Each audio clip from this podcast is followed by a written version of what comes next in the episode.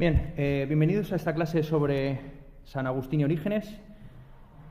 Eh, como yo soy de los que cree con el Evangelio que la letra con sangre entra y que al estudiante se le presupone, como al soldado, el valor, pues una cierta politización de izquierdas, vamos a empezar con una analogía con el presente para demostrar eh, contra aquellos que piensen que la teología y la filosofía son dos cosas completamente distintas, la importancia filosófica a los padres de la Iglesia, como, son, como es el caso de Orígenes y San Agustín.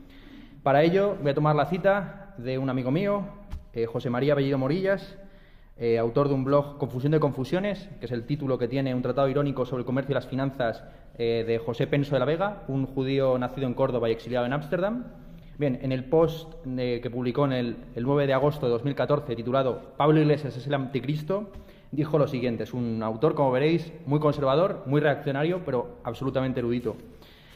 Sin, sensacionalismo puede defenderse sin ambagajes que Podemos es un movimiento cristiano, es decir, carismático, basado en la unción, mesiánico y al mismo tiempo vinculado con la doctrina de Jesucristo, abreviada y simplificada. Cuando ya el cristianismo original suponía, y esto fue objeto de crítica por los filósofos paganos, pretender poner en las manos del pueblo vulgar e ignorante la liberación espiritual perseguida por los pensadores a través de arduos caminos intelectuales, vendiendo los productos elaborados por el pórtico o la academia al módico precio de fe, mientras que ellos los vendían al precio de razón, aunque mentían en esto, porque casi todas las escuelas filosóficas se desarrollaron a modo de sectas con rituales absurdos que nadie entendía y un respeto reverencial y ciego al maestro.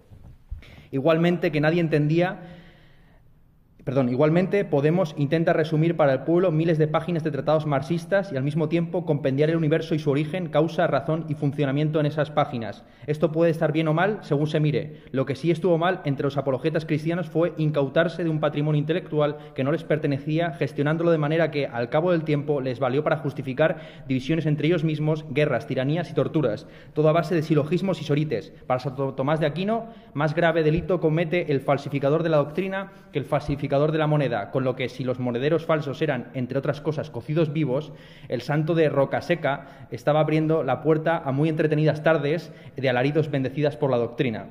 Al ser Podemos una abreviación doctrinal, es esperable que su embrión recapitule pronto y alcance los resultados obtenidos por el cristianismo filosófico grecolatino.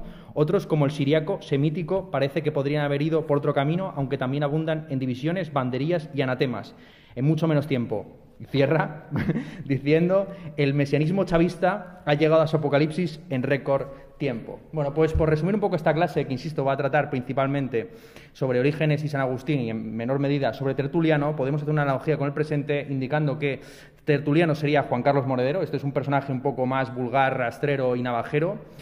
Eh, Orígenes sería Pablo Iglesias, esto es un eunuco, y San Agustín, un personaje mucho más intelectual y filosófico, sería Íñigo Rejón. Bien, eh, es importante señalar que los padres de la Iglesia, eh, en concreto Tertuliano, Arnovio, Lactancio, eh, Taciano y prácticamente todos los padres latinos, fueron enemigos de la filosofía. Así se afirmaba, los pensamientos de todos los filósofos son pura estulticia, la filosofía es falsa e inane, los patriarcas de la filosofía son heréticos, para nosotros no hay más curiosidad después de Cristo ni más investigación después del Evangelio. Bien, es, eh, frente a esta posición, que era la posición, como digo, mayoritaria de los eh, padres eh, de la Iglesia latinos, la mayor parte de los padres de la Iglesia griegos pensaban al contrario, como en el caso, por ejemplo, de Clemente de Alejandría y Orígenes, que consideraban la filosofía como una suerte de preparación y purificación del alma para recibir la fe y la ciencia del testamento, tal y como está expuesta en ese libro. Bien, Tertuliano, que es el, seguramente el paradigma del, que viene el nombre tertuliano, evidentemente, eh, de los padres de la Iglesia latinos, tiene un libro maravilloso titulado De Spectaculis, sobre los espectáculos, donde exhorta a los cartaginenses, ciudad de la que él era natal, a sustituir el espectáculo del teatro por el del sol y la luna, que son las mayores creaciones que hay en el universo mundo, a saber, creaciones eh, de Dios. Em, y entendiendo que no hay mayor espectáculo que el que va a llegar en algún momento, que es el del juicio final. Así, él afirma que todas las artes despiertan la concupiscencia del hombre y frente a estas obras, pues es mejor la contemplación pura y dura de la naturaleza. En opuesto a esta posición podríamos encontrar la obra de San Justino, quien eh, afirma lo siguiente acerca del llamado logos espermáticos, es que es el logos que está todavía in nuce, de ahí viene esperma. Eh, todos los que han vivido según el verbo pueden llamarse cristianos, aunque hayan sido tenidos por ateos, como lo fueron Sócrates, y Heraclito entre los griegos, pero ninguno de ellos conoció el verbo, sino en parte la completa comunicación y manifestación del verbo por obra de gracia solo se cumple en el cristianismo. Esta es la doctrina que luego expondrá Jerónimo, el traductor de la, eh, Evangelio al latín, en la famosa Vulgata, en su comentario de la epístola a los, Gálatas, diciendo lo siguiente, nadie nace sin Cristo. ¿Bien? Esto solucionaba muchos problemas, que luego están, por ejemplo, expuestos en la Comedia de Dante, acerca de dónde situar a los hombres venerables de la antigüedad que no recibieron la doctrina cristiana, pero porque eh, llegaron demasiado pronto. Bien, pues él lo sitúa al comienzo en el primer anillo del infierno, eh, o algunos especialmente venerables en el purgatorio, en los primeros estratos del cielo, pero aquí directamente pues afirma que, ellos ya, que los que se comportaron acorde al Evangelio, aún sin conocerlo, pues entrarán en el reino de Cristo. Bien. En cuestiones estéticas está bastante extendida, es una posición interesante entre los padres griegos, más que entre los latinos, esto es curioso, que Jesucristo era absolutamente feo, que era más feo que pegar a un padre. De hecho, las analogías con Sócrates, otro feo venerable, pues eran eh, abundantísimas. Así, San Justino dice precisamente, el rey a quien veneramos no tuvo la belleza de la forma, la belleza propiamente dicha no pertenece a la carne, que no es sino fealdad. Toda la carne es heno. Aquí tenemos dos conceptos del cuerpo. Por un lado estaría el cuerpo eh, entendido como cuerpo glorioso en el día del juicio final, que es una, eh, bueno, pues una declaración más o menos materialista, entre comillas, que eso se encuentra muy presente, por ejemplo, en los padres latinos, que a pesar de estar en contra de las artes, pues tenían una visión mucho más materialista del mundo. El propio Tertuliano estaba inspirado por los, eh, por los epicúreos y los estoicos para mal, eh, mientras que la mayor parte de los padres de la Iglesia griegos, que están influidos por Platón y por Plotino, entendían que el cuerpo es una cárcel, soma, sema, eh, hay una relación etimológica en griego entre los dos términos, eh, y que por lo tanto la única salvación es a través de la purificación y el martirio del propio cuerpo. Como digo, entre los defensores de la belleza de Jesucristo están principalmente padres de la Iglesia latinos y luego posteriormente autores bizantinos, como es el caso de eh, San Juan Crisóstomo o San Juan Damasceno, Nicéforo, Teófanes, etc. Bien, un pasaje muy bello eh, de Clemente de Alejandría, eh, neopitagórico y neoplatónico de, Alejandría, precisamente, muy vinculado a las doctrinas de Plotino, en el que se expone precisamente lo que he señalado en la cita de eh, José María Bellido Morillas, es saber que los padres de la Iglesia no hacían sino ofrecer a todo el mundo lo que hasta entonces era propio exclusivamente de determinadas sectas filosóficas. Así, en el Logos Protépticos, en el prólogo, dice lo siguiente, para que vengan a escuchar un canto más bello y poderoso, que aquel con el que Anfión levantó los muros de Tebas y Aerón encantó a los delfines y Orfeo domó a las bestias feroces. Venid a oír una música nueva que transforma en hombres a los animales y a las piedras, un cántico que resucita a los muertos, y es el cántico que el Verbo ha venido a enseñar a la tierra, el Verbo cantor celestial que ordenó el mundo con número, peso y medida, e hizo, e hizo del universo un todo armónico, concentrando los elementos discordantes y semejante al músico que con un modo lidio templa la austeridad del moro del modo dórico. Eh, me salto un buen trecho y al final dice lo siguiente, para escuchar este canto no se precisa una larga iniciación, ni coronas de laurel, ni el tirso en la mano, ni vendas de púrpura, sino la corona de la justicia y el ceñidor de la templanza. Las puertas del verbo son espirituales y están abiertas siempre para todos. Desde que el verbo se hizo carne y habitó entre nosotros, todo el mundo es Atenas y todo el mundo es Grecia. Esto es también lo que dice San Pablo cuando dice que después de Jesucristo, en Jesucristo ya no hay ni mujeres ni hombres, ni siervos ni amos, ni griegos ni, y, bueno, y no griegos, ¿no? y bárbaros. Bueno, luego esto la aplicación práctica es mucho más complicada, ¿no? Pero vamos, esta era un poco la, podemos llamar la ideología que había de fondo. Bien, eh, más, como veis, las analogías musicales artísticas en general están permanentemente en las obras de estos autores y sobre todo hay un gran debate acerca de si es necesario o no, dada la universalidad que pretende esta nueva doctrina ecuménica, edificar nuevos edificios o simplemente dar, por así decir, la palabra en la calle. También podríamos aquí pues, hacer una analogía entre, entre los asamblearistas, ¿bien? entre los que creen que la doctrina política debe articularse siempre pues, en espacios públicos, plazas, etcétera, ¿bien? Y, los, y los más del núcleo irradiador. ¿bien? Bien, así Minuncio Félix eh, denuncia eh, contra los cristianos, eh, es un pagano, que no tuvieran ni iglesias ni altares, porque en un primer momento, pues o bien hacían uso de las sinagogas, confundiéndose un poco con los judíos, o bien simplemente, digamos, daban sus prédicas en los montes o en los bosques o donde fuera. Eh, Y de nuevo, Arnovio en el siglo III o IV, o en las catacumbas, donde pudieran esconderse bien, en el siglo III y IV acusa a los cristianos de no tener templos, ni estatuas, ni efigies eh, de su divinidad, bien, que entienden que es una divinidad completamente lejana, de la cual tan solo se puede representar pues, a través de el pez y la cruz. Eh, de esta objeción, a saber que los cristianos son unos eh, iconófobos, bien, esto es que quieren destruir prácticamente todas las imágenes porque las consideran paganas y máxime pues las imágenes de dioses que mezclan figuras humanas con animales.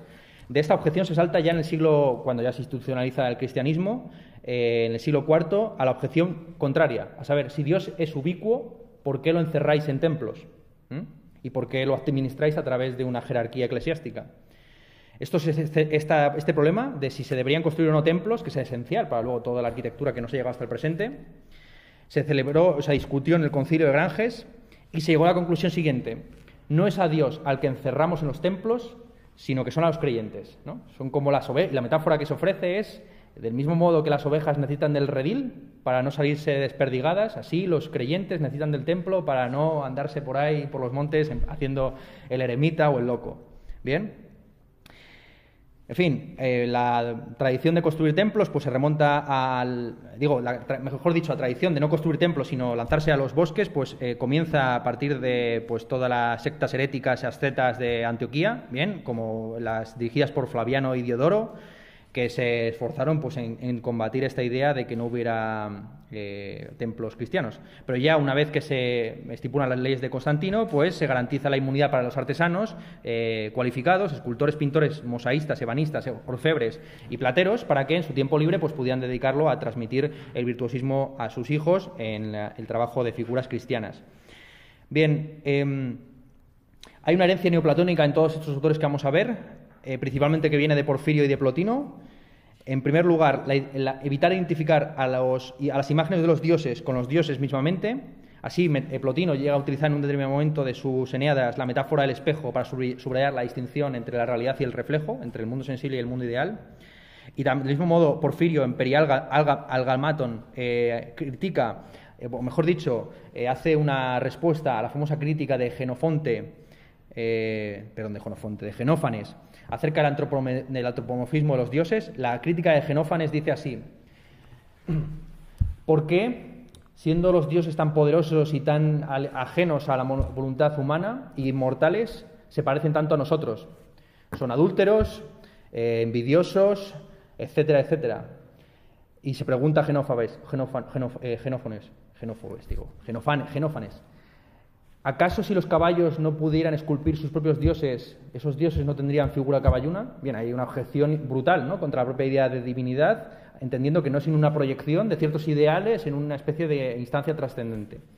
Bien, frente a eso, lo que, lo que responde eh, Porfirio es que, dado que el hombre y Dios son similares, hay una cierta mímesis homoiosis entre el hombre y Dios, el hombre está hecho a imagen y semejanza de Dios, tan solo a través de esa imagen, por muy imperfecta que sea, se puede alcanzar pues, cierta entelequia, ciertos logos eh, a través de la sensibilidad.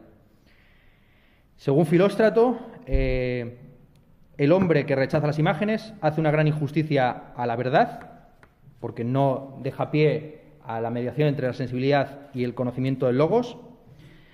Y Calístrato llega a afirmar en algún momento que la parte divina de las imágenes proviene principalmente de su materia y no de su forma. Esto es, que uno debe esforzarse no solamente en que las figuras que represente tengan un carácter simbólico respecto de lo divino, sino que sean ellas mismas divinas. Esto es, que se utilicen materiales ricos como es el oro o el bronce. Esto estará sobre todo, eh, será muy influyente para todo lo que es la construcción de iconos en Bizancio, ¿bien? donde se utilizan los elementos siempre más ricos, aunque sean estéticamente muy desagradables, pues como es eh, el oro, etcétera, la plata, eh, en la representación de lo divino. ¿Bien?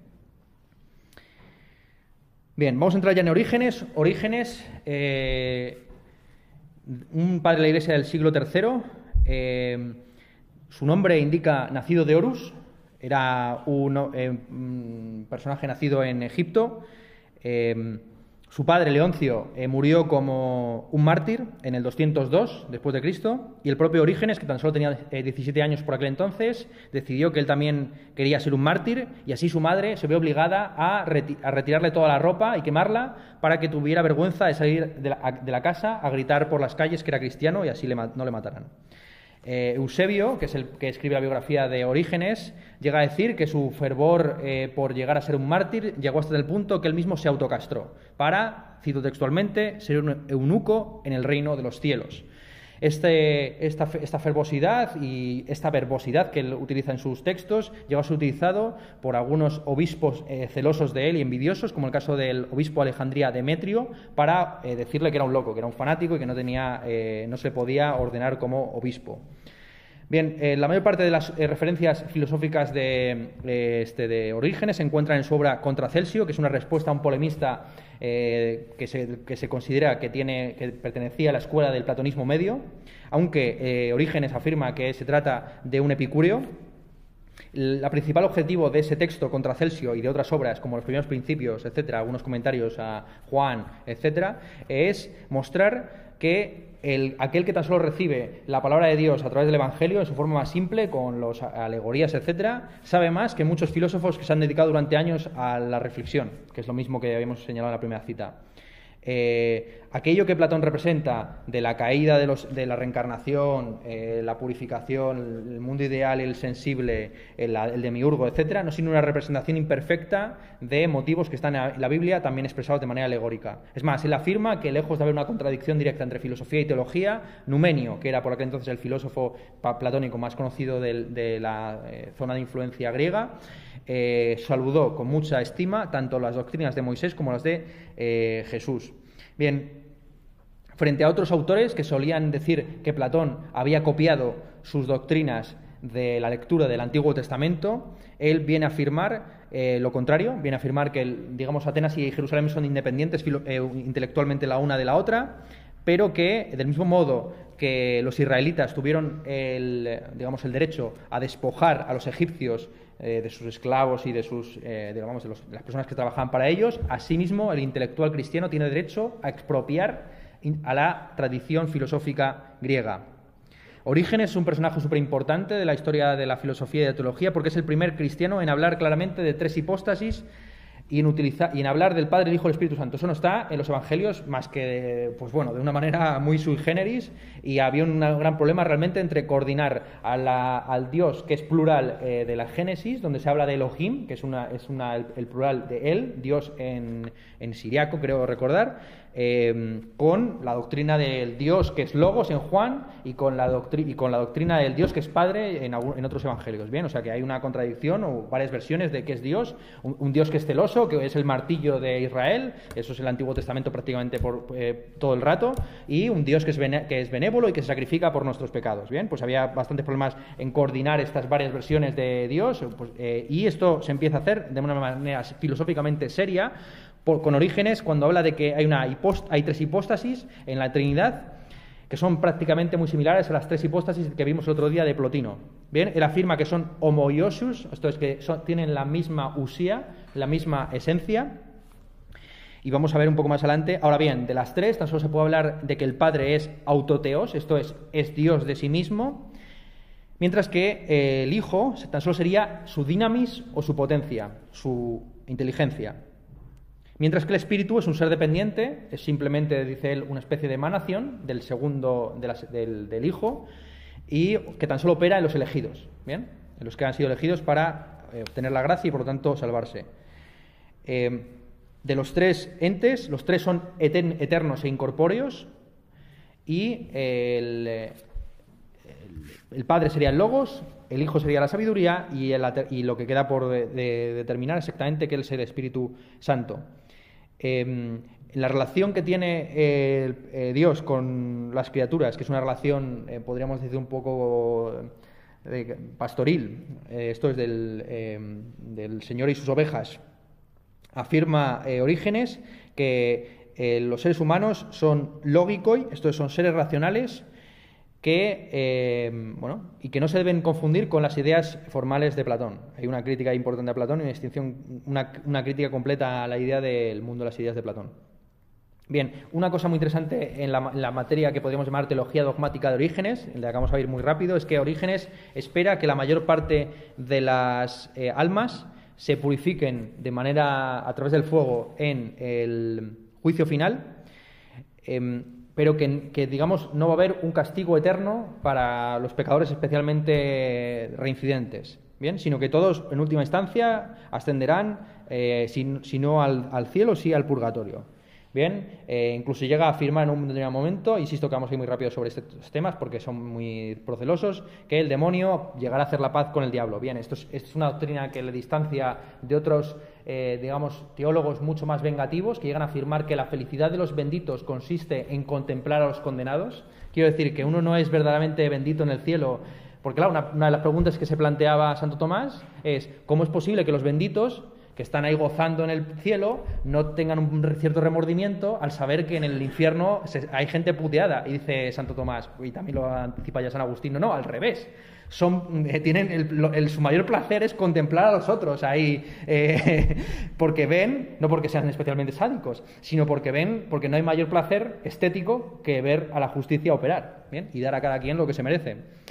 Bien, en la eh, en los primeros principios afirma Orígenes que eh, la naturaleza de Dios tan solo es conocida a través de su revelación en el texto sagrado eh, pero que este, esta revelación tiene que interpretarse de manera alegórica. Es uno de los primeros autores pues, que no se empeña en que, en que todo tiene que estar clavado, ¿no? y que el mundo se creó 3.000 o 5.000 años antes de Cristo, etcétera, etcétera. ¿no? Entonces, digamos que Orígenes es un autor además muy contemporáneo porque está muy al pie de la calle de todos los intentos de conciliar la religión con la ciencia a día de hoy, ¿no? dándole simplemente una interpretación alegórica, prácticamente de autoayuda, a, la Biblia. ¿bien?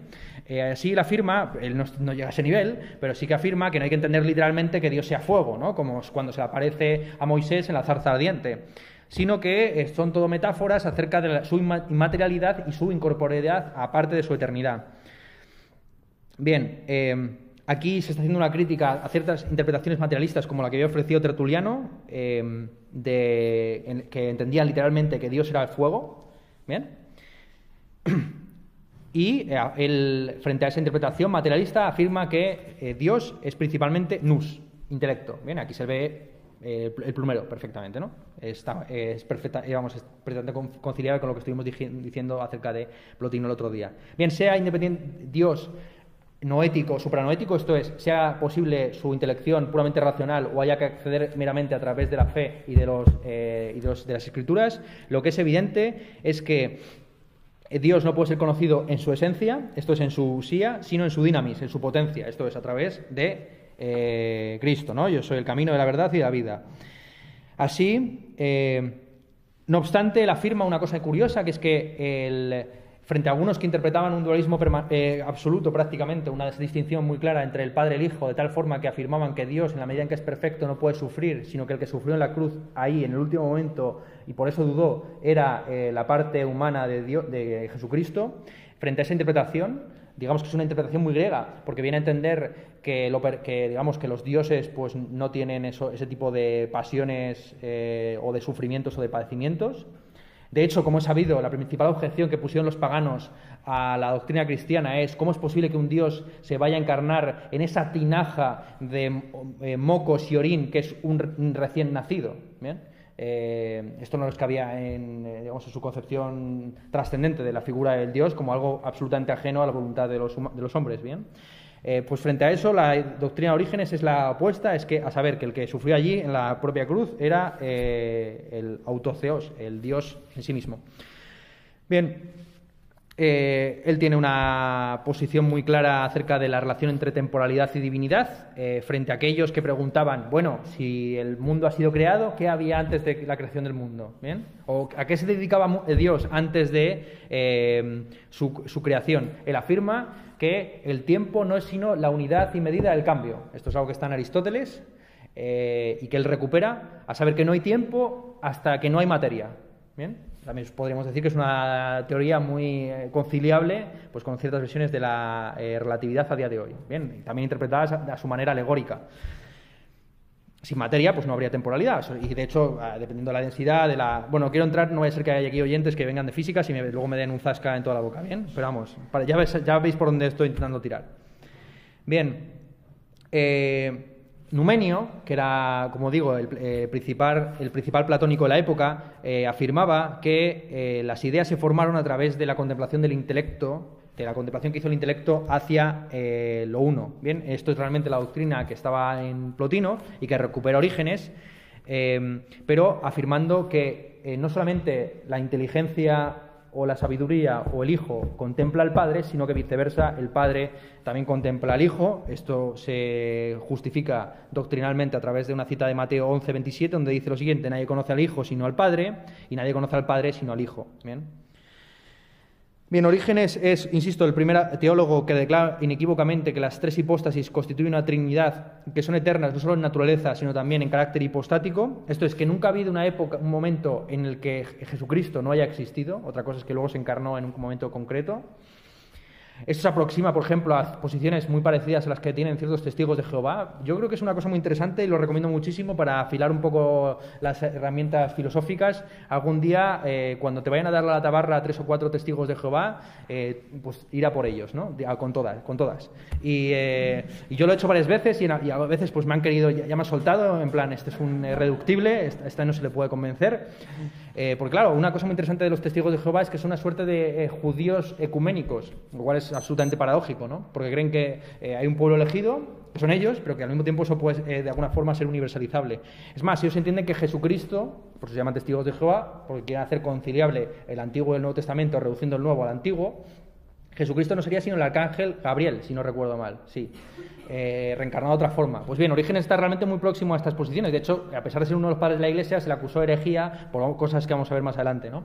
Entre otras cosas esta, la idea de que Jesucristo existió desde, siempre. Y de nuevo, aquí sí que se puede preguntar, antes de que Jesucristo se encarnara en el, año cero, ¿bien?, de su nacimiento, qué estaba haciendo, a qué se dedicaba exactamente, ¿no? Porque bueno, nosotros tiene explicación, sí, era el que iba mandando mensajitos, en plan, el arcángel San Gabriel, ¿no? Pero aquí pues realmente no hay respuesta a tal eh, pregunta. Orígenes lo que está clarísimo es que se eh, revela contra la interpretación del logos como discurso. Esto es lo que nos ha dificultado mucho para interpretar a los filósofos de la antigüedad. Porque claro, cuando ellos hablan de razón, eh, o de lo que nosotros entendemos a día de hoy por razón, están utilizando el término logos, que en realidad, según muchos, en la antigüedad no significaba sino un conjunto de espigas atadas. Entonces el logos sería algo así como el fastio. Eh, es que es así, lo siento, pero es así. O sea, sería un conjunto, el fastio, como sabido, de ahí viene fascismo, son un conjunto de ramas entrelazadas que conjuntamente, de manera solidaria, pero también soldadesca, pues son mucho más resilientes, ¿bien? Y del mismo modo, pues eh, se tenía que un conjunto de espigas de trigo juntadas, eso es el logos, ese es el discurso. El discurso es un conjunto de, de enhebras o de formas de, eso se dice, ¿no? De, de formas, de, sí, de, espigas que, que, tienen una unidad eh, y, una, y una solidez interna. Bien, pues digo que es muy difícil en realidad entender qué entendían los griegos por logos, aunque más o menos se entiende que entendían algo mucho más pedestre de lo que nosotros entendemos a día de hoy, algo más parecido a discurso que a razón, eh, porque son los filósofos, insisto, de, los padres de la Iglesia los que empiezan a darle un componente prácticamente trascendente al concepto de logos, porque aparece en Juan. Juan 1 directamente se dice tal cual, ¿no? Eh, que en el comienzo fue el logos. En el comienzo fue la razón, en el comienzo fue el verbo, en el comienzo fue el discurso, exactamente qué fue en el comienzo. Bien. Bien, eh, sí, así, eh, eh, Dios como logos sería padre de unos logicae que no se deben entender como ideas racionales ni como formas del discurso, sino, insisto, como seres racionales y, hechos a imagen y semejanza de Dios. Orígenes así critica mucho la idea del concepto de idea griego, entendiendo que simplemente pues, es una especie de hipóstasis falsa, porque no hay más hipóstasis que esas tres que ha dicho, a ver, el Padre, el Hijo, el Espíritu Santo. Eh, gran, gran pregunta también, ¿qué hace Dios una vez creado el mundo? Ya hemos respondido a la primera pregunta, ¿qué hizo antes? Nada, porque no hay tiempo en la eternidad.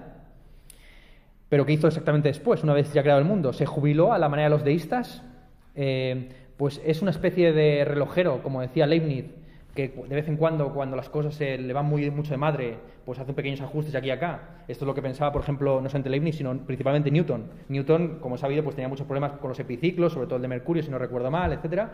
Entonces decía que la única forma de, que el, sistema solar no colapsara en el Sol, pues era que Dios cada, pongamos, 100 años o por ahí, pues ajustaba un poco y decía, bueno, y engrasaba el asunto, ¿no? Entonces, bueno, podría ser eso, una especie de relojero, ocioso relativamente, eh, pues no, la, respuesta eh, que ofrece eh, Origen es muy interesante, es que Dios no se jubila nunca porque está creando mundos permanentemente. Claro, esto es, esto realmente el principal motivo de la acusación de herejía que se le, proyectó. Así interpretó él la frase de Salomón de que no hay nada nuevo bajo el sol. Sí, cada mundo, cada universo es finito, ¿vale? está, está comedido entre la creación y el juicio final, pero digamos que, Dios ha ido creando permanentemente, permanentes mundos de tal forma que hay una especie como de... Sí, al final todo haya sucedido en algún mundo, ya sea este o otro distinto. Y por lo tanto no haya nuevo bajo el sol. Eh, sería una serie, insisto, interminable de mundos, que no sería eterna, sino sempiterna, esto sería indefinida, no, podríamos contar, eh, no, podríamos contar, eh, sería como la, como la, serie de los primos, ¿no? Que, o sea, que, en principio está, es el teorema famoso de Euclides, ¿no? Los primos son, hay infinitos primos, pero digamos, el cálculo, los cálculos computacionales que se hacen de ellos, pues tan solo tenemos un número indefinido. O sea, bueno, indefinido, quiere decir, eh, no tenemos el infinito. El infinito no es un número, el infinito es un cardinal. En fin, esto es más complejo de lo que habría que, de lo que estoy diciendo aquí, pero más o menos se entiende por dónde voy, ¿no? La distinción entre infinito e indefinido, o entre eterno y sempiterno. Bien, eh, según eh, así Orígenes sugiere por un lado que bien, una de dos, o Dios está creando mundos por todo, constantemente, o bien la forma de su creación es una creación material, sino es una creación de permanentes lógicas de, en, un reino noético donde habría entidades racionales que se van encarnando puntualmente en las diversas almas. Así Dios está permanentemente, por así decir, haciendo un ejército de reserva de almas, por si algún día se le va de stock, ¿no? Bien, eh, Orígenes estipula en su Tratado de la Oración que el Hijo no debe ser el objeto de la oración. Esto es curioso porque, bueno, ha dicho antes que tan solo a través del Hijo se conoce al Padre y viceversa sino que es el Padre el que eh, debe ser objeto de adoración y de oración y por lo tanto de peticiones, eh, en la medida en que, eh, aunque son homoiesus, tienen la misma esencia, el verdadero hipokeimenon, esto es el verdadero sustrato, sustancia, es Dios. Aquí hay que establecer una distinción eh, quizás demasiado escolástica, pero que es pertinente. A saber, los griegos tenían dos términos que en, latín se traducen por, por, el mismo término o se traducían por el mismo término. A saber, por un lado hablaban de la usía, esto es la esencia de las cosas, la respuesta a la pregunta ¿qué es esto? Y la, el hipokeimenon o la sustancia, que era la respuesta a qué hay detrás de esto o cuál es su fundamento. Bien, según Heidegger, de una manera muy célebre, el eh, principal problema de la filosofía occidental es que los eh, latinos, y en concreto Cicerón, tradujeron tanto Usía como Hipokeimenon, y también eh, la Vulgata latina, se tradujeron las dos por substantia, que como dice su propio nombre en, latín, no significa sino substantiare, lo que está por debajo. Bien, pues así se, se confundió, según Heidegger, el ser con el ente el fundamento de todas las cosas que se da y que se retrae y, las, lo que son las cosas mismas. Más o menos es, una cosa bastante compleja, pero también podríamos hacer una analogía marxista, ya que estamos, ya que digamos Podemos es nuestra, nuestra caballo de batalla aquí, eh, entre la superestructura y la base. Cuando Marx dice que esa distinción famosa del prólogo, ¿no? a la crítica de la economía política, eh, cuando dice que hay una distinción entre base, y superestructura, eh, pues es un poco lo mismo, ¿no? Es decir, que la base sería el fundamento, el hipogémenon, y la, pero la, superestructura, que es lo que define una sociedad, que son la, bueno, hay muchos debates acerca de qué consiste la superestructura exactamente, ¿no? Y si el derecho entra dentro de ella o no. Pero básicamente es lo que define una sociedad por eh, contraposición a otra, ¿no? Bien, así la esencia sería aquello que distingue una cosa de la otra, qué es esto, y la sustancia sería, digamos así, como el pedestal, por decirlo rápidamente, sobre el cual todas las cosas emergen, aparecen y desaparecen. Bien. Como se puede ver aquí, pues Orígenes más o menos mantenía esa distinción, diciendo que Dios era hipokémeno, era sustrato de todas las cosas, era el autodios, y eh, Jesucristo era en todo caso, compartía la usía, era, la, la misma esencia, pero, no era, pero su fundamento residía en, el Padre. Bien, que la deidad es incorpórea es una premisa, digamos, ineludible de la teología de Orígenes. Si la, segunda persona tiene algún sustrato, alguna sustancia insisto, alguna materia es la voluntad del Padre.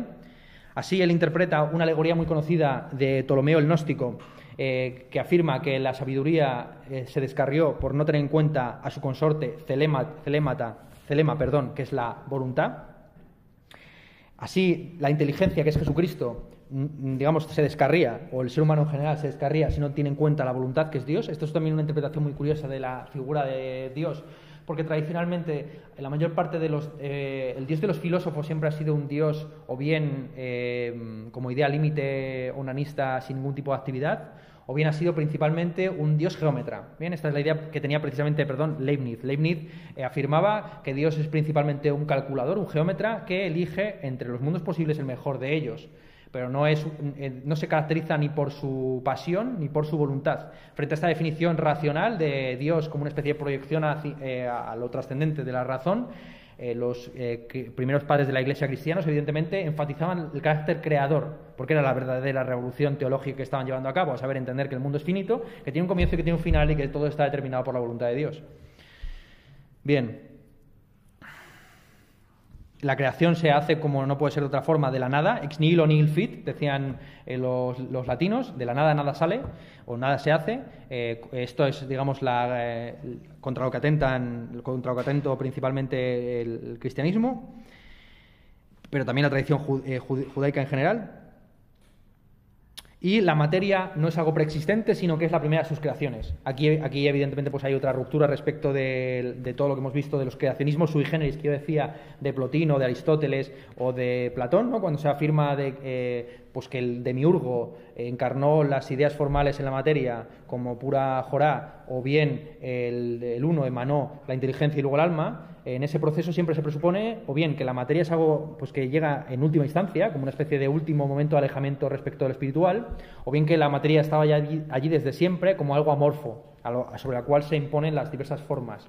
Eh, pues frente a esas doctrinas se afirma no lo contrario, que la materia es lo primero que ha, sido creado. ¿bien? Y aquí volvemos a, lo mismo, ¿no? las, posiciones tan ambiguas o tan, sí, tan distintas que había dentro de, entre los padres de la Iglesia acerca de si la materia era, eh, por lo tanto, en la medida que fue creada lo, primero, es absolutamente deplorable y debe ser purgada, o si es lo más venerable y, por lo tanto, cuando nos reencarnemos el día del juicio final, nos reencarnaremos con un cuerpo glorioso, o sea, que, no sea exactamente el cuerpo que tenemos en vida, pero que sea muy parecido y será homo Jesus, ¿no? que sería, o sería, será, tendrá la misma esencia, aunque tendrá distinto hipokemen. Bien, sobre el pecado y la encarnación. Eh, ah, no, perdón, aquí me estaba saltando algo.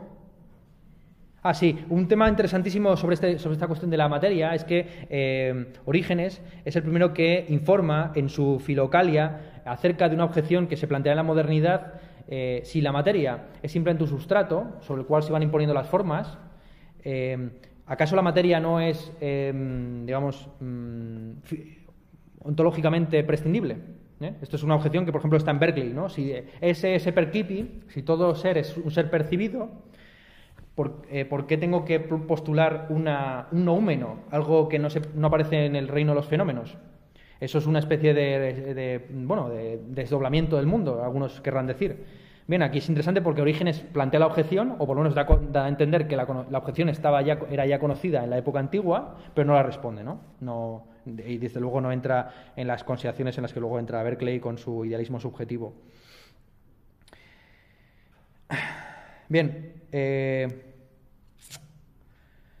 Orígenes afirma que eh, el mundo es limitado, es finito, porque Dios no puede concebir un mundo que no sea finito. Algunos también quisieron eh, buscarle las vueltas y acusarle de hereje porque evidentemente eh, un, ser que es omnipotente, pues en principio puede crearlo todo, incluso entidades infinitas. Em, aquí Orígenes en realidad solo estaba afirmando algo que era prácticamente de cajón para los griegos. A ver, lo perfecto es limitado. ¿bien? Lo perfecto tiene un cierto límite, y ya digo que la eh, figura de la perfección por excelencia era el círculo, esto es que se auto, bueno, que, autocontiene de alguna forma, ¿no? como muy metafórica. Em, frente a lo indefinido, lo que no tiene límite, lo amorfo, etc. Y así, aunque Dios pueda haber creado un mundo infinito, crea uno finito porque es mucho más perfecto. ¿bien? Esto es una contraposición, esto es un planteamiento que eh, atenta pues, contra los planteamientos de los gnósticos, aquellos que creían pues, que el mundo es finito porque es un residuo o es una expresión del estado de caída del mundo, es decir, que de alguna forma pues, el jardín del Edén era eterno, e era eterno y infinito, pero que una vez que eh, Adán y Eva eh, pues, cayeron en el pecado original, eh, pues uno se vio arrojado, estos dos se vieron arrojados a un mundo finito, contingente, con enfermedades, en el que uno tiene que ganarse el pan con el sudor de su frente.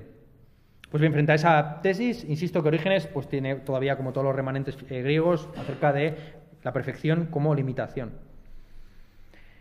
Bien, sobre el tema de del pecado original, exactamente, ¿no?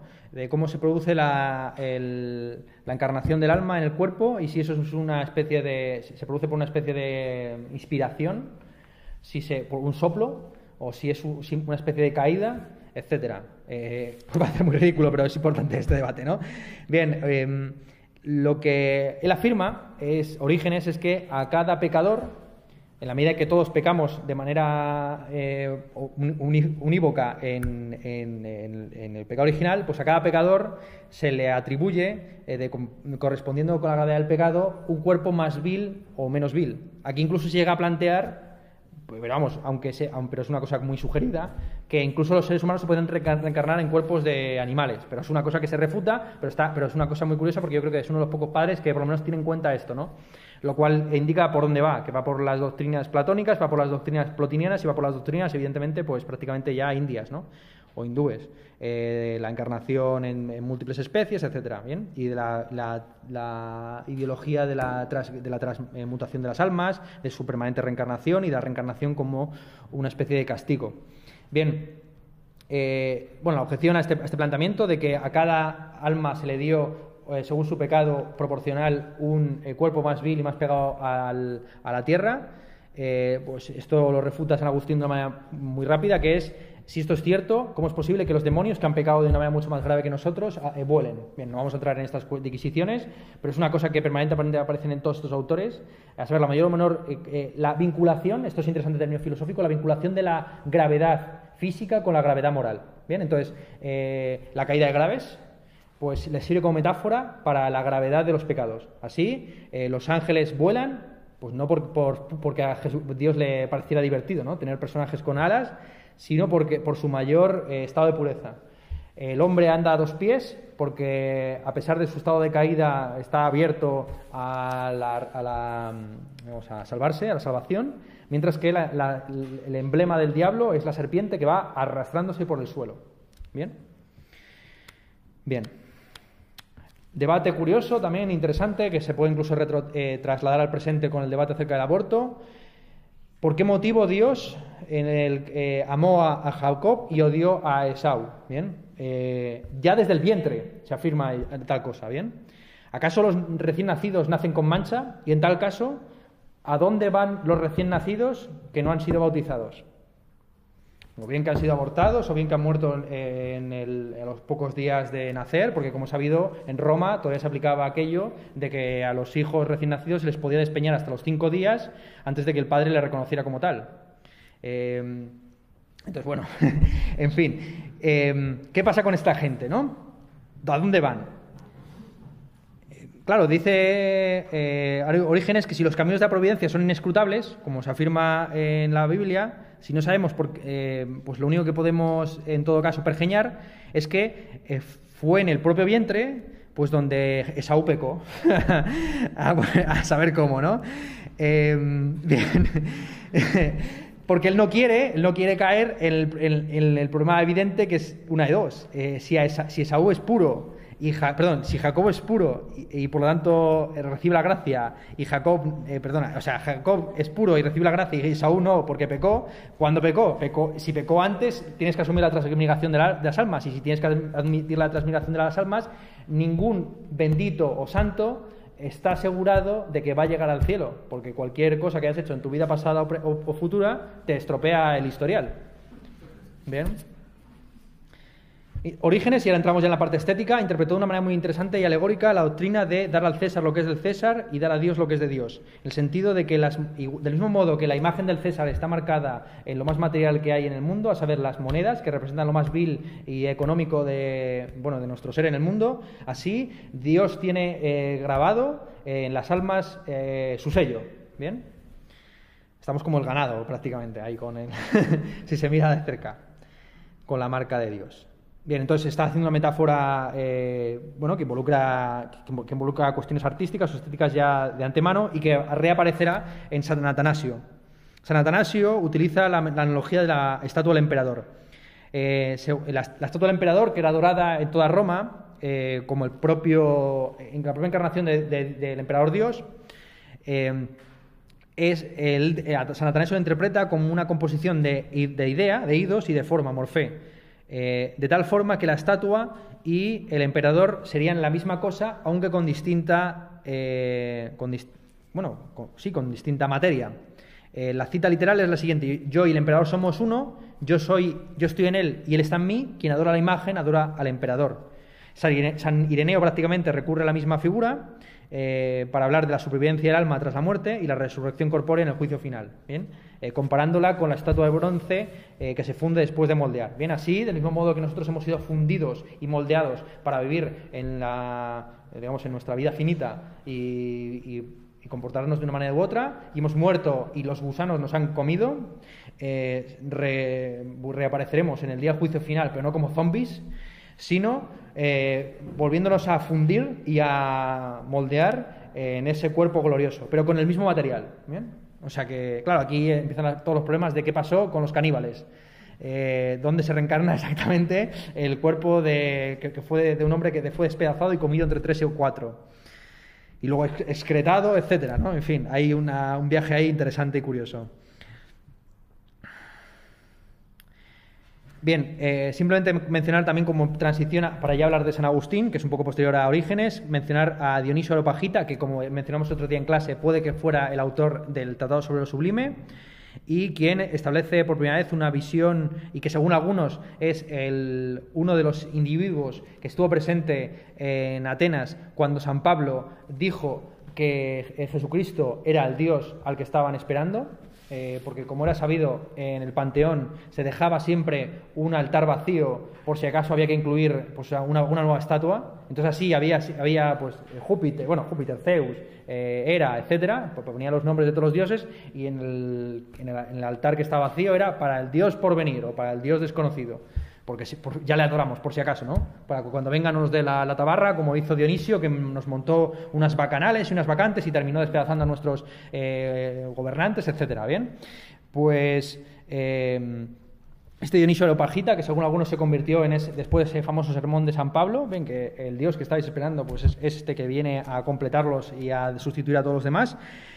Eh, tiene una teoría interesante en el que, más bien pitagórica que esto platónica, en el que el mundo sería un sistema jerárquico ascendente compuesto de clases o taxis, incluidas las clases sociales. Aquí se incorpora algo que en San Pablo pues, había sido más o menos criticado, ya lo he mencionado, ¿no? que en Cristo ya no existe ni el hombre ni la mujer, ni el siervo ni el amo, ni el, griego o el judío el gentil y el griego el bárbaro. ¿no?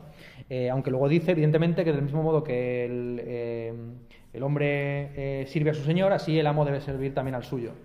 bien. Pseudo pues, incorpora los elementos sociales eh, y así afirma que el conocimiento pues, se transmite eh, a través de iluminaciones de manera jerárquica, eh, lo que él denomina fotodosia.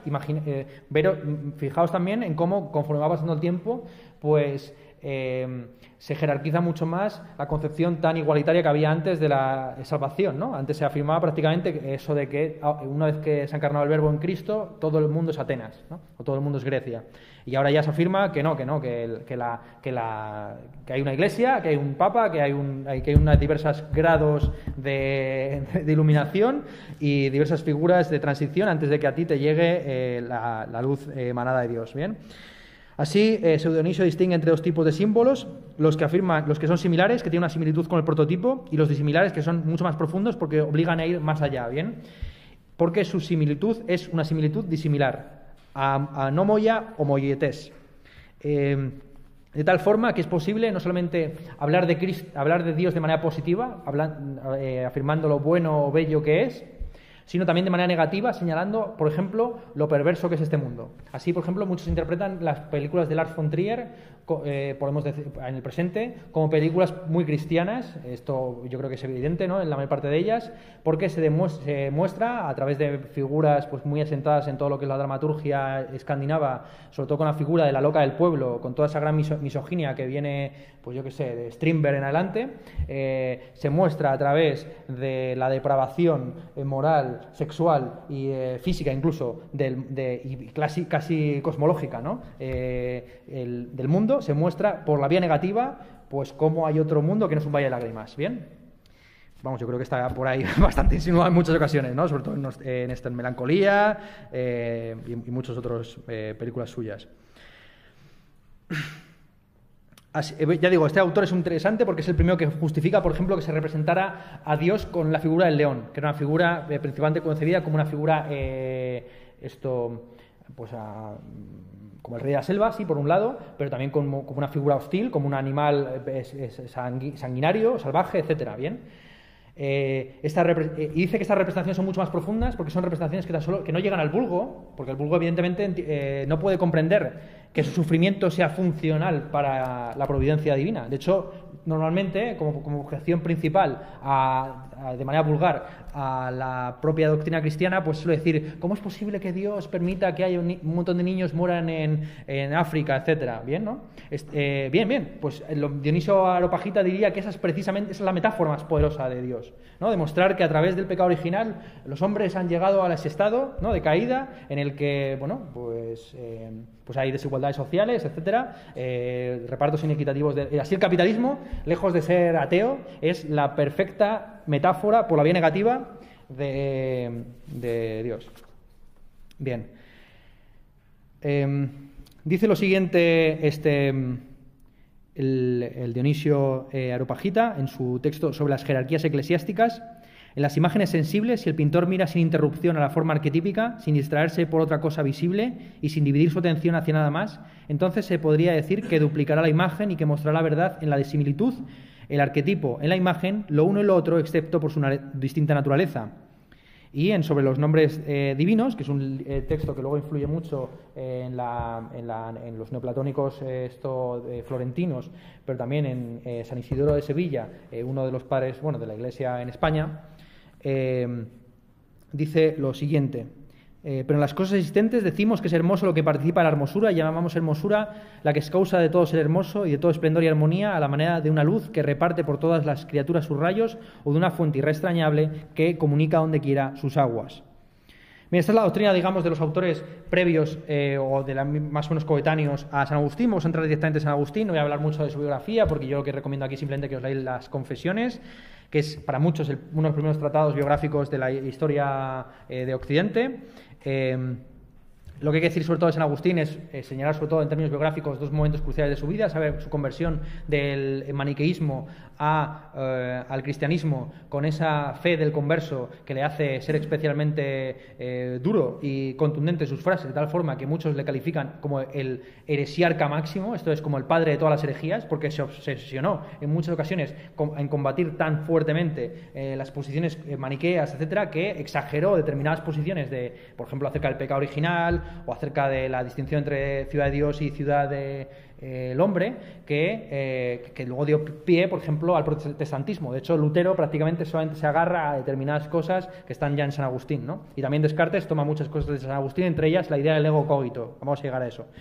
Bien, entonces simplemente señalar dos momentos. Por un lado, la conversión y por otro lado, eh, la caída de Hippo Regius, donde él era obispo en el norte de África, por eso se sospecha que era negro eh, asediada por los vándalos. Eh, de hecho, le estaba escribiendo sus últimas palabras, sus últimas frases de la ciudad de Dios, cuando la ciudad está siendo asaltada por los vándalos. Bien, entonces esos son los dos grandes momentos, el asalto de la ciudad por los bárbaros y la destrucción del mundo romano, clásico y su conversión del maniqueísmo al eh, cristianismo.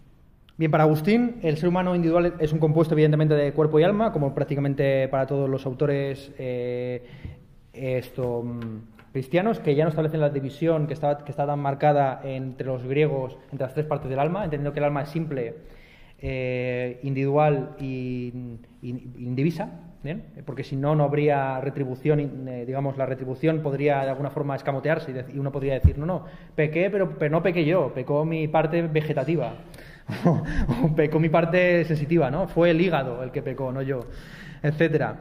Bien, esto, esto es interesantísimo porque la concepción unitaria del cuerpo y del alma es algo que viene muy, eh, es, algo que eh, digamos llega muy tarde en la historia de la humanidad. Eh, como he sabido, pues, por eso sabemos por paleoantropología y demás, los pueblos llamados salvajes, pues eh, no tienen un concepto para el cuerpo humano en su conjunto. Entonces hablan de los, tienen el sentido de las extremidades, del torso, de la cabeza, etcétera, pero digamos que no hay una concepción unitaria del cuerpo, ¿no? ni del alma, sino que hay diversos, diversos eh, espíritus, divinidades, figuras, entidades que atraviesan ese cuerpo, ¿no? bien. Em, de hecho, no es hasta los concilios, propiamente dicho, en el que se articula el concepto de persona principalmente por los debates acerca de, Jesucristo y de si en Jesucristo, Jesucristo hay un desdoblamiento y en Jesucristo hay dos personas, es como una especie de esquizofrénico, ¿no? que algunos días se levanta hombre y otros días se levanta Dios, como una especie de Superman, ¿no? que algunos días pues, convierte el, agua en vino y otros días pues, se deja el muy idiota atrapar y crucificar en la cruz. Pues no, no, no es, eh, no es, no es como Lois, ¿cómo está? Lois Lane, eh, en fin, estos, ¿no? Lo de Superman, etcétera, Batman. No es un superhéroe, es un, eh, en él anidan, digamos, las dos, las dos formas del verbo, la tercera incluso como Espíritu Santo, en una sola misma persona. Bien, las tres hipóstasis es una sola persona. Bien, bueno, volvemos al asunto, ¿no? Entonces, San Agustín entiende que el, ser humano individual está compuesto de alma y cuerpo, pero que evidentemente el alma, por así decir, manda de manera imperativa sobre el cuerpo, al principio de su eh, obra le da una importancia muy sustancial a la inteligencia, pero a partir de un determinado momento empieza a incorporar la importancia de la voluntad y que eso sería aquello que tendría eh, de igual y semejante eh, el, hombre a Dios, a saber, no tanto su logos cuanto su célema, su voluntad.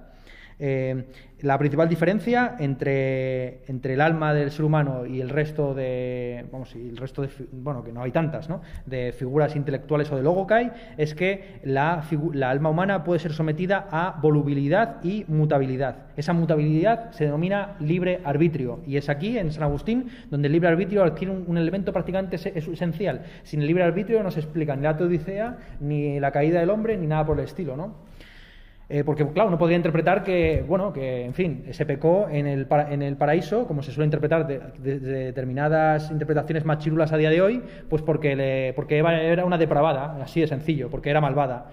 Eh, ¿no? O sea, quiere decir que hay interpretaciones misóginas que, que, no tienen en cuenta la, la importancia del libre arbitrio la importancia del libre arbitrio en la decisión que tomó el ser humano de eh, comer del árbol de la sabiduría y, por tanto, plantear un reto respecto de la ley impuesta en, el, eh, vamos, en ese reino de los justos. ¿bien?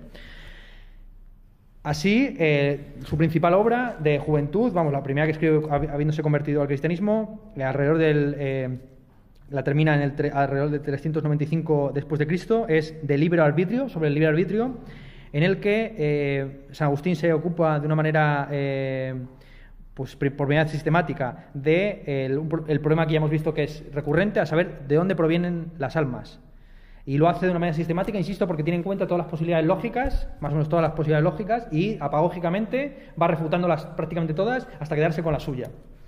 ¿Cuáles son las, cuatro posiciones que él pretende sistemáticas acerca del origen del alma? Bien, el alma, eh, según una primera hipótesis, que es la llamada hipótesis del misionero, podríamos llamarla así, sin ninguna relación acerca de la postura, eh, es que el, alma eh, fue enviada por Dios para administrar el cuerpo, como una especie de funcionario.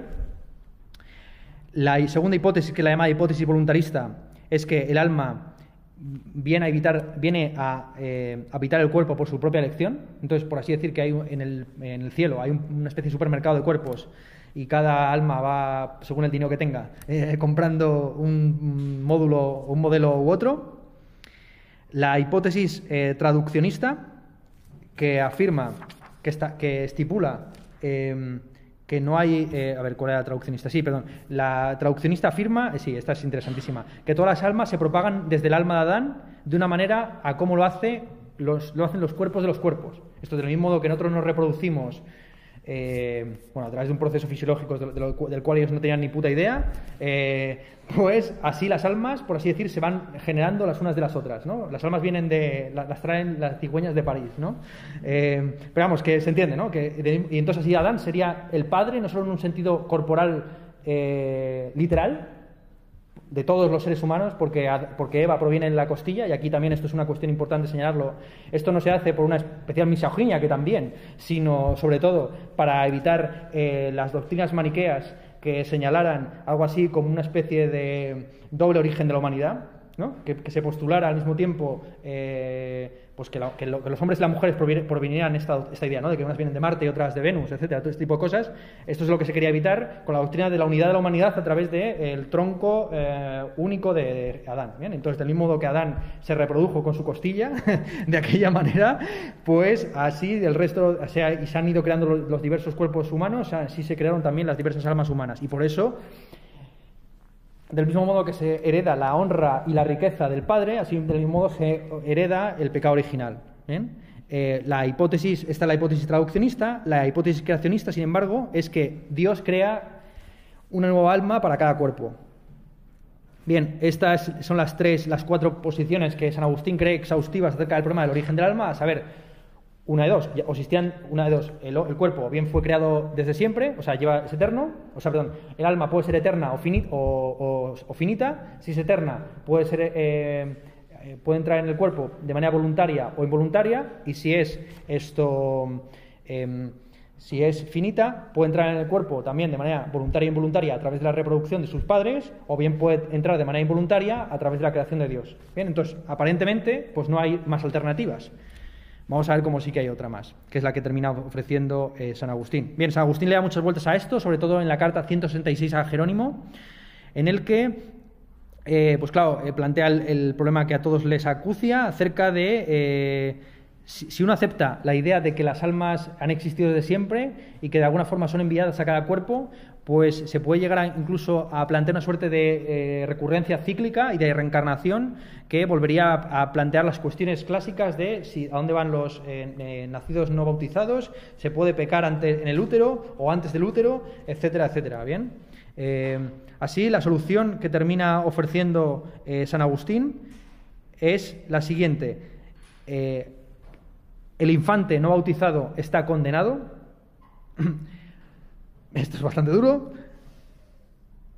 pero por la sencilla razón de que todos tenemos el mismo alma, que no es sino la de Adán, encarnada y multiplicada de diversas formas. No es que la alma nuestra sea una especie de hija de Adán, del mismo modo que nuestro cuerpo lo es, no, no, sino que es el propio, el propio alma de Adán, que pecó en el, en el paraíso, el que, como si fuera el intelecto agente de los averroístas musulmanes, se ha ido modulando bajo diversas generaciones y derivaciones.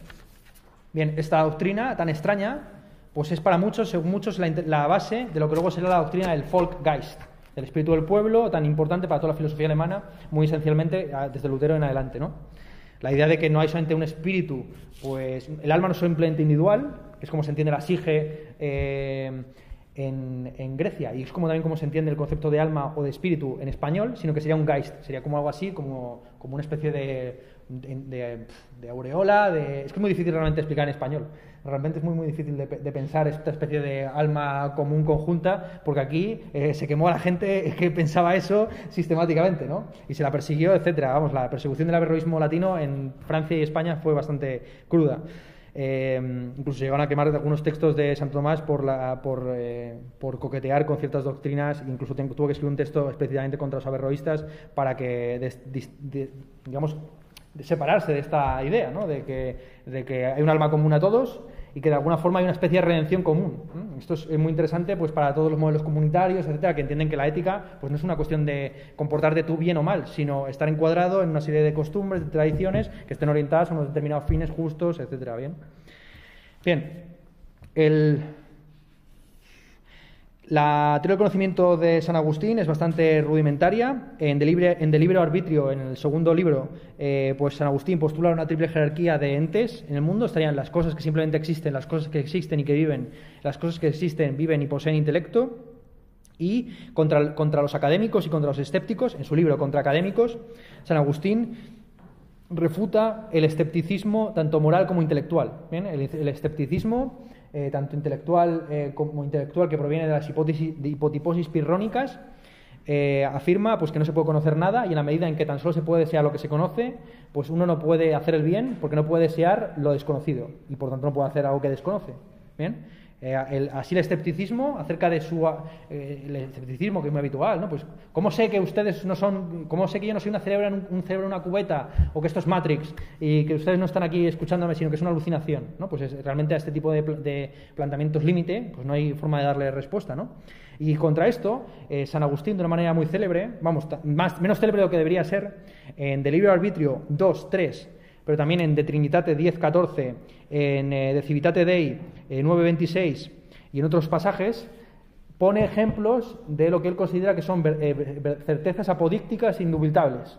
Y entre ellas, y, esto, es esto es raro que no se mencione tanto en clase como debería, se encuentra el ego cogito, pero tal cual. O sea, los que dicen que Descartes descubrió la subjetividad moderna, pues están muy perdidos. Eh, en Patata Brava eh, se me cita una frase eh, según la cual pues yo considero, como veis, yo tengo noticia de estas cosas. Entonces, en Patata Brava se cita una frase mía según la cual pues yo considero a Descartes un personaje de, tercera fila, que tuvo suerte, pero que era un mindundi, un filósofo de estar por casa. Pues bien, aquí lo reafirmo. Eh, o sea, en realmente la, coña que tuvo Descartes fue máxima, teniendo en cuenta que tan solo plagió a un jesuita español y no le citó, sin citarle, que era Gómez Pereira, eh, después de haberse educado en la FLES, en el famoso eh, colegio que tenían los jesuitas en París. pero bueno, esto está en San Agustín. San Agustín afirma contra los escépticos que no hay certeza tal, que no, una certeza que no se puede cuestionar por lo menos, que es que si pienso, existo. ¿Bien? y que la propia enunciación de esa verdad, eh, eh, o sea, que la, que la, enunciación de eh, no existo es una especie de enunciado autocontradictorio, como, aquel, como aquello de todos los cretenses mienten, dijo Filas el cretense. ¿Bien? Si dice lo correcto, entonces todos los cretenses mienten, entonces miente, pero si miente, entonces no dice lo correcto y entonces dice lo correcto. O sea, es, estás ahí en la paradoja permanente, ¿no? Ese es el bucle. Pues bien, eh, así eh, San Agustín, principalmente, insisto, en contra académicos, pero también en de magistro, elabora una epistemología ah, que, es la base que podríamos entender incluso como posanalítica, ahora explicaré por qué, en la que él afirma que se pueden creer en cosas, se puede, se puede, no todo lo que es creíble no tiene por qué ser justificable o razonable o razonado. Bien, Em, así él afirma que muchas creencias nuestras se sostienen en cuestiones de necesidad práctica, en, relaciones de confianza y en simplemente eh, eh, apelaciones a la autoridad. En De Magistro afirma San Agustín que no, es imposible verificar todas nuestras creencias acerca de la historia y acerca del mundo.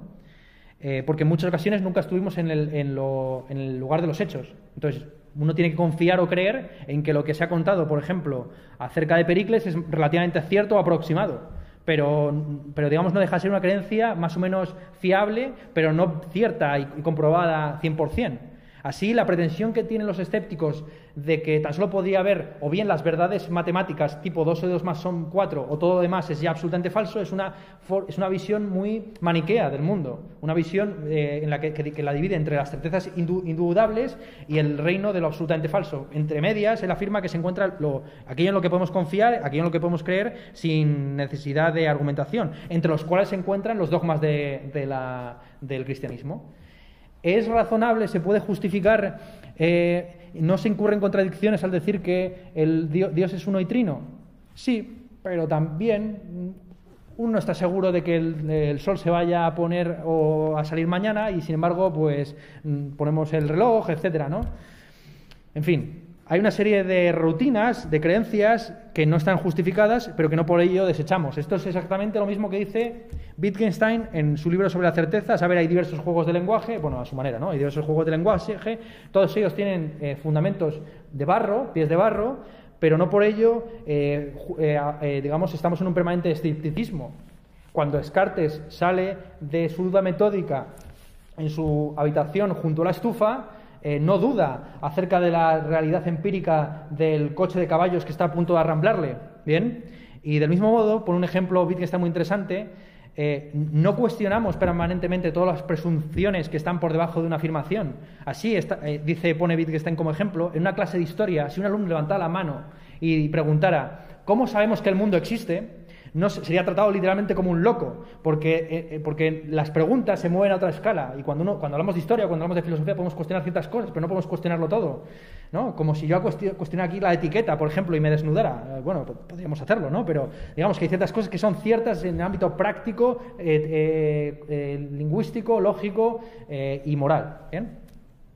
Sobre el conocimiento externo, eh, San Agustín es curiosamente muy empirista. De hecho, él afirma que eh, la relación de la mente con los objetos sensibles, eh, sobre todo, es una cuestión de atención como una forma de darse cuenta de la presencia de un objeto delante nuestra. Él llega incluso a plantear una hipótesis según la cual no, son los, los, rayos de la luz los que se imprimen en nuestra retina, sino viceversa, digamos que son una especie de tentáculos los de nuestros ojos que tocan los objetos como una suerte de sonar o de radar o de escáner y obtienen una especie de señal de vuelta. Así, nuestros, eh, digamos, verdaderamente así se explicaría, por ejemplo, el tipo de eh, injerencia causal permanente que se está teniendo el alma respecto de lo material. Es algo que se plantea también en Descartes, como sabía, por, por ejemplo, muchos eh, críticos de Descartes pues, le decían que si uno se tomaba en serio la división tan tajante entre la res cognitas y la res extensa, entonces éramos como una especie de espectadores de nuestra vida, porque nuestro cuerpo funcionaba de manera puramente mecánica, como una res extensa, compuesta de partículas, etcétera, pero y nuestro, y nuestro alma quedaría como un espectador puro y duro, ¿no? Y entonces y la, duda aquí es dónde está el, lugar en el, a través del cual el alma, eh, digamos, interfiere casual, causalmente en la res eh, extensa. Y, él sostenía que el lugar en el que el alma o la res cogitans toca a la res extensa y por lo tanto puede incidir en ella es en la glándula pineal. Pues San Agustín eh, no se plantea estas cuestiones pues porque entiende que el, que el, propio cuerpo humano pues tiene una capacidad de agencia independiente de si el mundo tiene un carácter mecánico o no. O sea, no es un mecanicista, por decirlo rápidamente, ¿bien? Según De Magistro, insisto, San Agustín afirma que la eficacia del lenguaje depende en última instancia del conocimiento directo del mundo, lo que presupone, como digo, una visión muy empírica, empirista del conocimiento de las verdades externas. Em, en el libro primero de, del, libro Arbitrio, San Agustín se esfuerza en construir una teodicea antimaniquea, en el cual se eh, justifica la existencia del mal en el mundo sin apelar a su eh, eh, independencia ontológica. Esto es el mal, no debe ser un principio independiente del bien, sino una suerte de depravación o de falta o de error. ¿De dónde proviene el mal? Según eh, Orígenes, pues, perdón, según San Agustín, proviene de la libertad humana. En la medida en que, eh, Dios creó a los hombres libres, les dio la posibilidad de elegir entre el bien y el mal, bien, y, eh, así San Agustín duda mucho entre los primeros tomos del, libro arbitrio y, los y, el, y, sobre todo el tercer tomo, acerca de hasta qué punto el ser humano es responsable parcial o completamente del mal en este mundo. Eh, hacia el final de sus, de sus, días llegó a afirmar que prácticamente que el, hombre se encontraba en un estado de depravación total. Evidentemente, estás en un momento en el que Roma se está despedazando, los vándalos están a la puerta de tu ciudad, pues eres muy poco optimista ¿no? y, eh, acerca de, digamos, de la benevolencia de los seres humanos. Así él llega a afirmar en determinados pasajes que no es sino gracias a la gracia divina que la voluntad humana puede elevarse del estado de caída en el que se encuentra y hacer algún tipo de acto benévolo o bondadoso. Aquí el problema, evidentemente, es cómo es posible que se, cómo se va a conciliar la libertad humana con la omnisciencia divina. Esto es, en la medida en que Dios conoce todo lo que va a suceder en el futuro, no está, no está coartando, o mejor dicho, colocando a los seres humanos en condiciones en las cuales sabe que va a pecar. Vale, se puede pensar que vivimos en un mundo malo porque el ser humano ha pecado y esto es una especie de castigo muy perverso, como una especie de, eh, pues eso, de pasaje del terror pero eh, lo más, eh, lo más eh, cojonudo de todo esto sería que Dios supiera que nosotros podíamos haber hecho algo distinto y a unas, sabiendas de que estábamos condenados ineluctablemente a comernos esa manzana, no hubiera hecho nada para evitarlo. Bien, esto muestra que o bien es un sádico o bien no conoce el futuro tan bien como pretende. Esto es un problema que se plantea hasta los jesuitas españoles, donde se dice que Dios tiene una ciencia media. Para que os, pongáis para que os ponga un ejemplo de ciencia media, muchos dicen que Amazon sería la encarnación de la ciencia media. Saber, Ya sabe antes de que tú vayas a comprar lo que tú vas a comprar. ¿Cómo? Pues a, partir de tus decisiones previas, etcétera. ¿no? Entonces, la mayor parte de los algoritmos de Internet funcionan como la ciencia media de Dios. Saber Dios sabe, Dios empuja pero no ahoga. Esto es, Dios te coloca en circunstancias en las cuales sabe con cierta probabilidad lo que vas a hacer, pero te deja en la decisión de eh, tomar, de tomar los dos caminos, ¿no? Con Cristo o sin Él, eh, etcétera, ¿no? Pecar o no pecar, como está el mundo así dicotómico del bien y del mal. Eh, Aquí este, San Agustín se enfrenta a la posición pelagiana, que era la, eh, esto, la doctrina con la que él se enfrentó en los últimos años, la principal herejía la que combatió, según la cual eh, decían los pelagianos que el deber implica el poder, esto es, que es inaceptable exigir de los individuos que realicen acciones que no pueden realizar, este es el problema principal, ¿no? ¿Cómo se puede exigir de, un, eh, de los hombres que están en un estado tan deyecto que sean benevolentes, entreguen su capa, pongan la otra mejilla, todo lo que dice Jesucristo, ¿no? Que es un montón. Vamos, si, te, si te molesta un ojo, sácate otro. Bueno, una locura. Lo que dicen los evangelistas es una locura, realmente, ¿no? Eh, entonces, eh, bueno, frente a esta posición, es una posición. Este, tema, la relación entre el deber y el poder, también por traerlo al presente, es un tema que se ha tratado mucho filosóficamente. Por ejemplo, en Kant, Kant afirmaba precisamente lo, eso, que el deber implica el poder, pero más bien a la inversa. El, el du sollst, el tú debes, el imperativo categórico tiene la suficiente capacidad de coacción psicológica como para empujarte a hacer el bien. Esto es, independientemente de tus impulsos y de tus gustos y de tus tendencias naturales, existe algo así como un poder causal independiente que es la voluntad autónoma del hombre, de tal forma que aquello que, aquello que tú debes hacer, tú estás capacitado, lo creas o no, para hacerlo. Esa es la idea del deber es el poder o la, o la, idea inversa según Sise, que el capitalismo funciona por, bajo la idea del poder es el deber. Esto es, si puedes comprarlo, ¿por qué no? iPhone 5, adelante. Eh, eh, esto, ¿Cómo era esto? Eh, ¿Cómo es esto? Super size, ¿no? ¿Quieres la, ¿Puedes tenerlo super size por un euro? Vamos. Pues el deber implica el poder, ¿no? Poder de compra, deber de compra, ¿no? Esa es la ideológica del consumismo. Frente a eso, pues también Hegel y Marx más bien piensan lo contrario. En, bueno, es también una reinterpretación de Marx, pero viene bien decirlo. A saber, contra los utópicos, que creen que se puede poner el reino de los cielos en la tierra, así y acabar con el Estado en un día, lo que afirma en parte Hegel y Marx, o está presupuesto en su filosofía de la historia, es que los seres humanos solo deben, la humanidad en general, o el, proletariado, etcétera, tan solo deben plantearse problemas políticos que, pueden solucionar. ¿bien? Eh, vamos, eh, sí, exacto, eso es. Bien, la insistencia de, eh, Pelagio era, pues eso, en principio, insistir en que es inaceptable exigir de los individuos que eh, hagan acciones que no pueden realizar verdaderamente. Eh, eh, frente, a, frente, a, San Agustín, los pelagianos contra los que él combatió, pues interpretaban la doctrina de la gracia de una manera mucho más suave, entendiendo que la doctrina, pues, la gracia era simplemente como una especie de, no sé, de de empuje, de empuje, eso, de, ánimo que daba Dios, frente a lo que insiste, eh, frente a lo que afirma este San Agustín, y digo, en los últimos años, sobre todo ya en el, eh, la ciudad de Dios, de que el ser humano tan solo puede hacerle el bien a través de, gracias a la, elección de, de Dios. ¿bien? Bien, voy cerrando lo que es la filosofía de San Agustín para llegar ya a su estética muy rápidamente y, eh, daros pie a, palabra, a vuestra palabra y, explicar un poco eh, en qué va a consistir las próximas clases. Eh, pues explicando, eh, resumiendo muy brevemente la doctrina de la, filosofía de la historia de San Agustín, bien, eh, hay una divergencia eh, total y completa entre la historiografía en Jerusalén y la historiografía en Atenas. Por decirlo rápidamente, la, historiografía griega se basa en la idea de la circularidad del carácter moral de la historia, esto es, en la idea de que conociendo el pasado uno puede predecir el futuro porque hombres en circunstancias similares actúan de forma similar. Esto está en Tucídides, esto está en Heródoto, esto está en prácticamente todos los historiadores y biógrafos de Grecia y también en parte de la Roma pagana.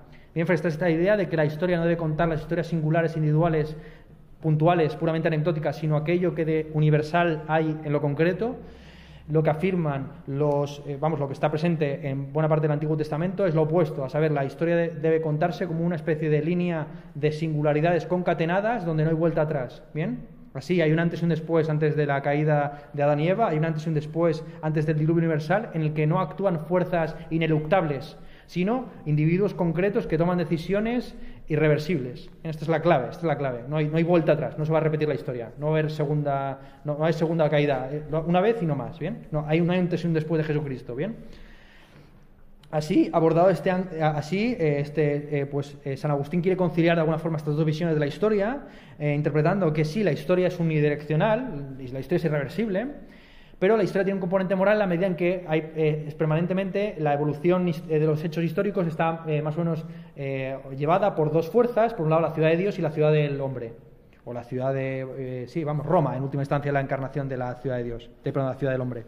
La ciudad de Dios sería en alguna forma, muchos han querido interpretarlo así, como la iglesia. Bien, bueno, cierro ya rápidamente. Aquí está también, evidentemente, la base de lo que luego será la separación de la iglesia y el Estado. Eso es una cuestión que también se plantea a día de hoy. ¿Cómo es posible que en la eh, religión musulmana no se, haya, no se haya articulado todavía una suerte de reforma protestante, aunque habría mucho que criticar del de protestantismo? Eh, en el que se haya separado de alguna forma la Iglesia del Estado. porque, y muchos afirman que esto se debe, o, no, pero no solamente, insisto, en la no solamente en, la, religión musulmana, sino que también en la iglesia ortodoxa, o como se ha visto, por ejemplo, cuando Putin va al Monte Athos ¿no? y es investido prácticamente como un nuevo Mesías, eh, o, cuando se afirma, o cuando la Iglesia, la, reina de Inglaterra es al mismo tiempo el jefe, la, jefa del Estado, la cabeza del Estado y la cabeza de la Iglesia, ¿no? esa identificación entre eh, entre, la, entre religión y política, pues es algo que por lo menos en San Agustín queda bastante extendido y de hecho muchos dicen que San Agustín es el padre del anarquismo.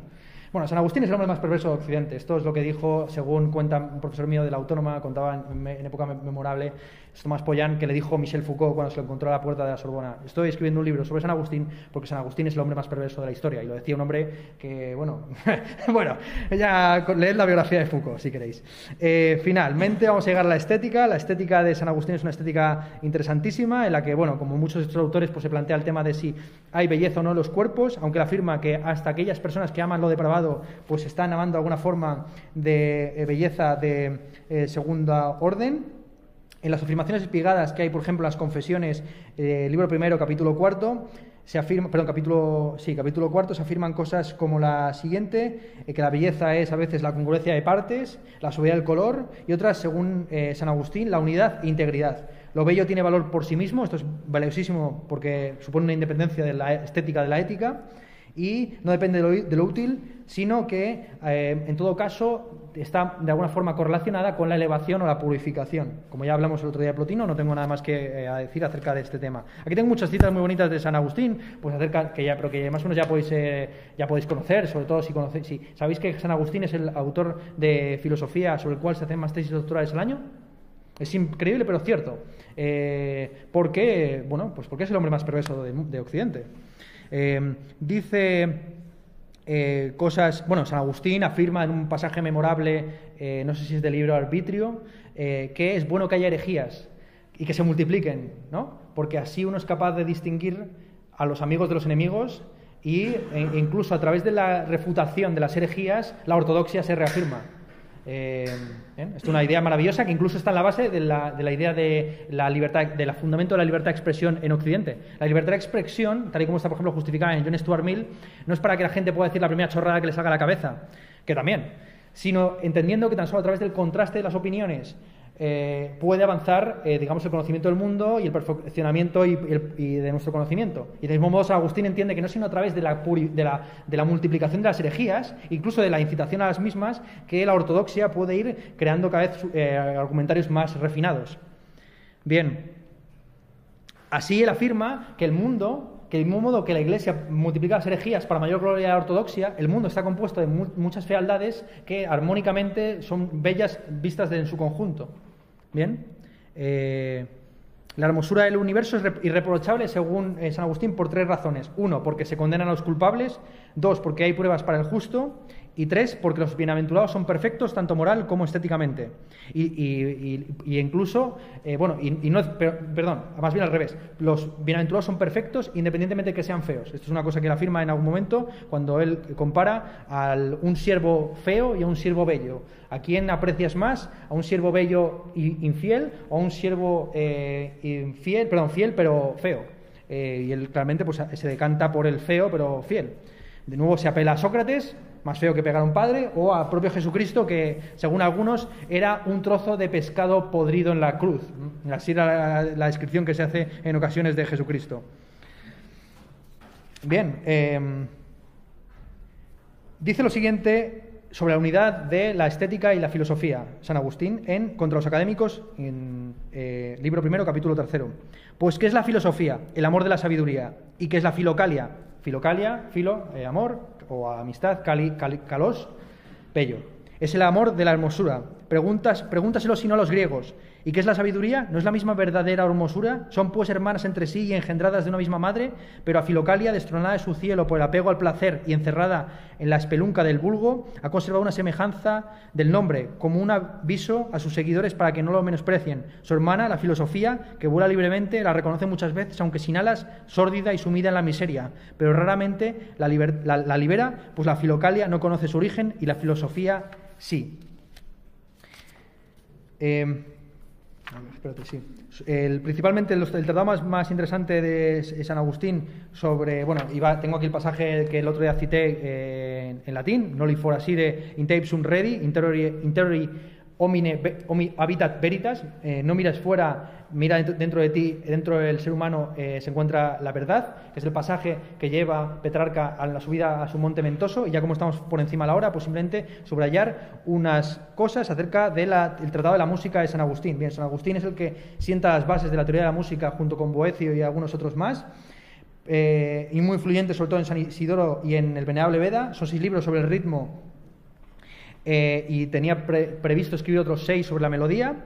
en Confesiones 10.33 eh, él afirma que hay una correspondencia entre los tres modos, entre los diversos modos musicales y los afectos anímicos en virtud de un sentido musical innato. Así la música sería la armonía coordinada con diversas formas de virtud moral.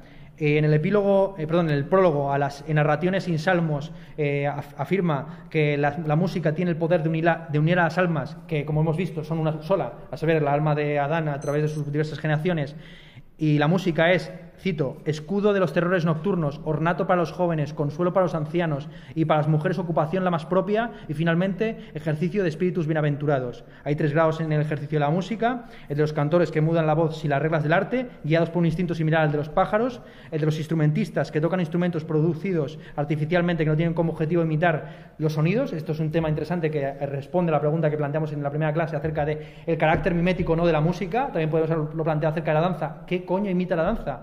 Según algunos, imita gestos eh, más o menos pautados militares o cosas por el estilo. Y si uno analiza la mayor parte de las danzas, o sexuales, o alguna cosa, yo creo que el perreo no hay duda, ¿no? Pero más o menos eh, hay, pues hay una duda acerca, evidentemente, de que está imitando un beat, ¿no? O un, o un, un, trombón o alguna cosa de este tipo, ¿bien?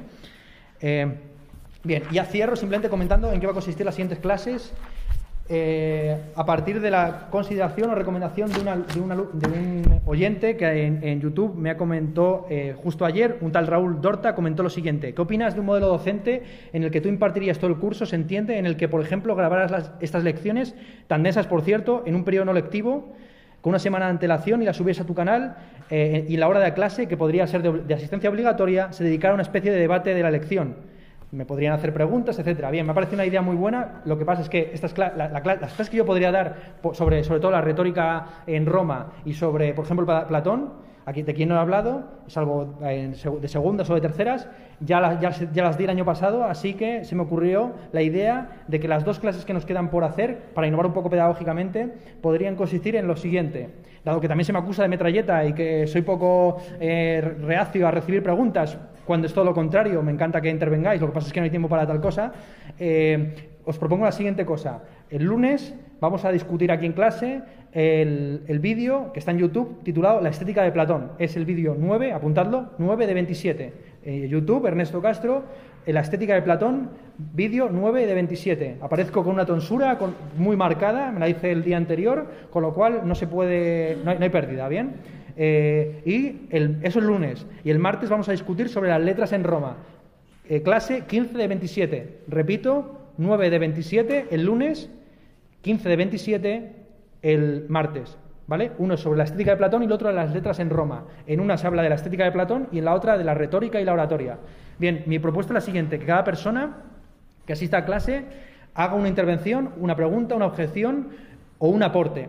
Y quiero dejar claro las diferencias entre estas tres formas de intervenir, porque en muchas conferencias que uno da o que uno escucha, ve que el público no sabe distinguirlas y por eso las preguntas pues terminan siendo tan... La, hora de preguntas suele ser una especie de tómbola, ¿no? Donde te puede salir de todo.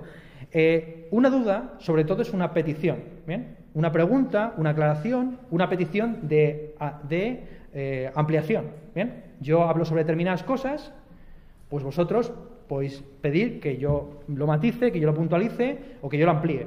Has hablado de esto de Platón, pero no has hablado de esto. ¿Puedes hablar de esto, por favor? Eso es una pregunta, una duda, ¿bien? Yo mi recomendación es que si queréis apuntar eh, dudas, la forma sencilla es ir viendo el vídeo y parando cada vez que, no entendáis algo o que queráis que algo se amplíe.